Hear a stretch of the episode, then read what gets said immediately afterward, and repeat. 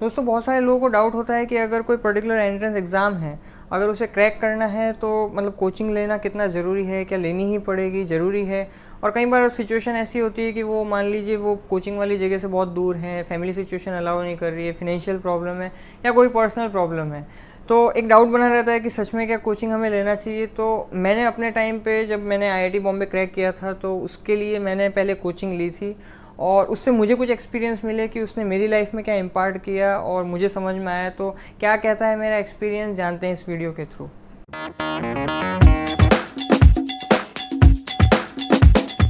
तो मैं टोटल आपको बताने वाला हूँ पाँच पॉइंट जिन्होंने मेरे को कंट्रीब्यूट किया था और आप भी साथ के साथ चेक करते रहना कि वो कितना आपके लिए सही है। And by the end of this video you will be able to understand कि वेदर आपको भी बढ़ना चाहिए कोचिंग के लिए या नहीं बढ़ना चाहिए।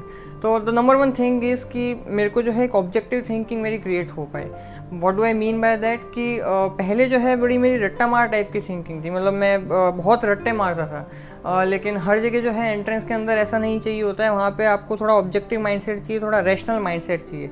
यानी कि अगर आपको ऐसा चाहिए कि अगर ये ऑप्शन है तो यही क्यों ऑप्शन है और बाकी के तीन ऑप्शन क्यों नहीं हैं? तो इस तरह की थिंकिंग वहाँ पर चाहिए होती है। और उसके लिए आपको प्रैक्टिस करनी होती है। तो ऐसा समझ लीजिए फोर्टी परसेंट टाइम जो है वो मैं थियोरी को पढ़ता था तो सिक्सटी परसेंट टाइम जो है केवल उसके ऑब्जेक्टिव सॉल्व करने में लगाता था। इस वजह से मेरी वहाँ ऑब्जेक्टिव थिंकिंग जो है काफ़ी अच्छी हुई और जो ये मेरे को फ़ायदा मिला। लेकिन अगर आपको लगता है कि आपके पास ऑलरेडी ऑब्जेक्टिव थिंकिंग है ड्यू टू मान लीजिए फैमिली में अपब्रिंगिंग ऐसी हुई है या आपने पहले कभी कहीं कोचिंग की है, वहाँ पर आपको पढ़ा है तो फिर आपको जो है शायद ज़रूरत नहीं है। सेकेंड थिंग जो मुझे समझ में आता है कि जैसे मैं अपियरिंग के एग्ज़ाम अपियरिंग में जब था तब मैं इसकी प्रिपरेशन कर रहा था। और एज एन एज कोई भी अपियरिंग स्टूडेंट होगा, उसके पास ज़्यादा टाइम नहीं रहता है क्योंकि उसे अपने उस समय का कोर्स वर्क भी देखना है, साथ के साथ उसे जो फ्यूचर के लिए भी देखना है एंट्रेंसेस भी देखना है। ऐसे केस के अंदर क्या होता है कि आपको अगर कोई ये बता दे कि भाई ये अगर मान लीजिए मान लीजिए दस चैप्टर्स हैं उनमें से ये पर्टिकुलर छः चैप्टर हैं जिसमें से ज़्यादा पूछा जाने वाला है और उस छः चैप्टर के अंदर भी मान लीजिए ये पर्टिकुलर सेगमेंट है जिससे सबसे ज़्यादा क्वेश्चन पूछे जाते हैं तो वो अगर आपको ब्लू मिल जाए और उस पर अगर आप मेहनत कर लो तो वहाँ पर जो है आप मतलब पूरा का पूरा मेहनत करने से बच जाते हो और साथ में आप केवल स्मार्टली काम करते हो और वहाँ से आप आगे निकल सकते हो।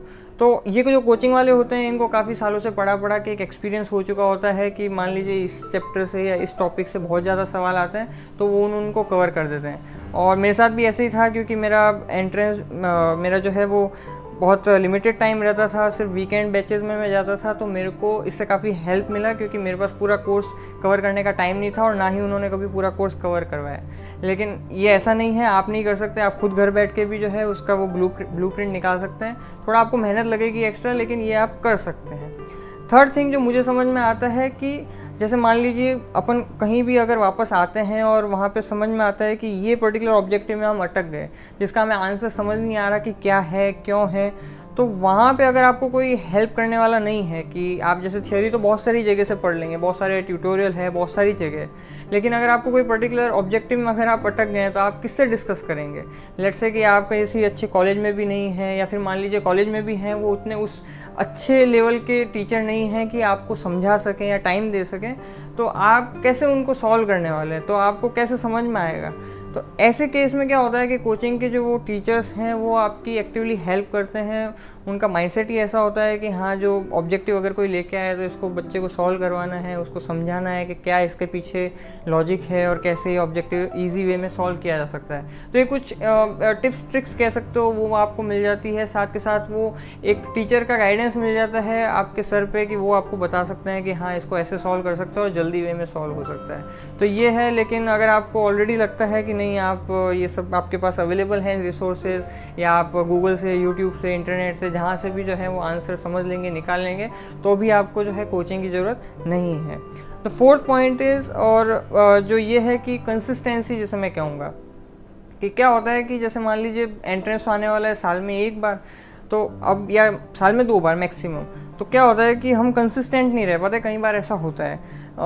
तो कोचिंग से जाने में क्या है कि आप रेगुलर एक तरह से टच में रहते हो कि हाँ मतलब ये पढ़ा, फिर ये पढ़ा, फिर ये पढ़ा ये पढ़ा ये पढ़ा।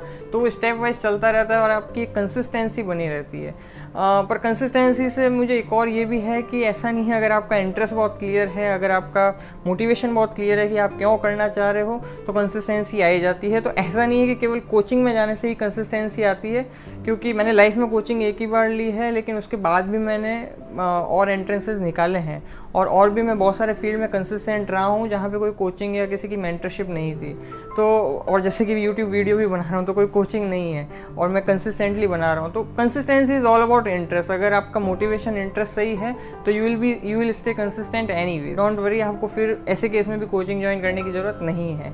And the final thing is कि एक बहुत सटल पॉइंट है, लेकिन वो काफ़ी बार ज़रूरत होती है कि अब जैसे आपने, मान लीजिए टेस्ट क्लास हुआ सॉरी क्लास टेस्ट हुआ, वहाँ पे आपने दिया और मान लो आपकी रैंक पीछे आई है या ऐसा कोई सिचुएशन हुआ है जहाँ आपको लग रहा है कि यार मैं तो मान लो कैटेगरी में नहीं आता हूँ, या मान लो बहुत सारे लोग हैं और परसेंटेज सिलेक्शन बहुत कम होने वाला है, मैं सच में उस काबिल होऊँगा कि मैं नहीं हो पाऊँगा।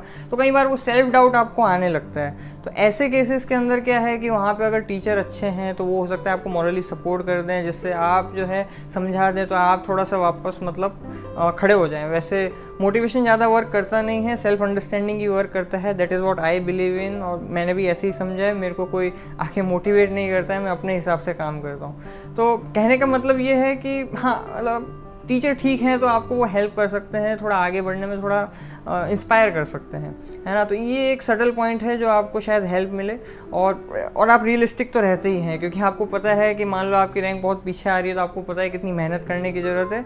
वही अगर आप घर बैठ के कर रहे होते जहाँ कोई आपको देखने वाला नहीं होता तो शायद आप पता भी नहीं लगा पाता कि सच में आपको ज़रूरत है या नहीं है उस कोचिंग की आपको, आपका लेवल क्या चल रहा है अभी। तो ये एक चीज़ है तो ये मतलब पाँच मेरी तरफ़ से पॉइंट हैं और ये आप देख सकते हैं। पर्सनली जो है मैंने सात या आठ फॉर्म भरे थे और उसके अंदर मेरा पाँच जगह पे मैंने क्लियर किया था और मेरा ऑल इंडिया रैंक थर्टीन आया था तो फिर फाइनली मैंने जो है आईआईटी बॉम्बे ज्वाइन किया था और फिर वहाँ पे मैंने अपना जो है पीजी परस्यू किया था। तो ये मेरी तरफ़ से है, लेकिन वहाँ की भी स्टेटिस्टिक्स आपको बता दूँ कि जो जैसे कि 50 परसेंट लोग थे जिन्होंने प्रिपरेशन की थी इसके लिए थर्टी परसेंट लोग थे जिन्होंने लाइफ में पहले कोचिंग ली थी, यानी इसके लिए नहीं प्रिपरेशन की थी आईआईटी बॉम्बे के लिए, पहले किसी इलेवन ट्वेल्थ में या ऐसे उन्होंने कोचिंग ले रखी थी। और उनमें से ट्वेंटी परसेंट लोग और भी थे फिफ्टी परसेंट हम जैसे थर्टी परसेंट पहले की कोचिंग वाले और ट्वेंटी परसेंट वो, जिन्होंने ना आज ली, ना कल ली, ना पहले कभी ली। यानी अलग ही कैटेगरी के लोग थे। बिना कोचिंग के सीधा वहीं पर पहुँच गए थे, कभी लाइफ में कोचिंग नहीं ली थी। तो ऐसे ऐसे लोग भी थे। तो ये सब स्टेटिस्टिक्स मैं आपको सिर्फ़ इसलिए बता रहा हूँ कि आप दिमाग में नोशन ना बना लो कि सिर्फ़ कोचिंग लो तो ही जो है मतलब सिलेक्शन होता है। लोग सेल्फ स्टडी करके भी बहुत आगे पहुँचते हैं और ऐसी कोई बात नहीं है। आज के लिए इतना ही। फिर आपसे मुलाकात होगी। जय विज्ञान।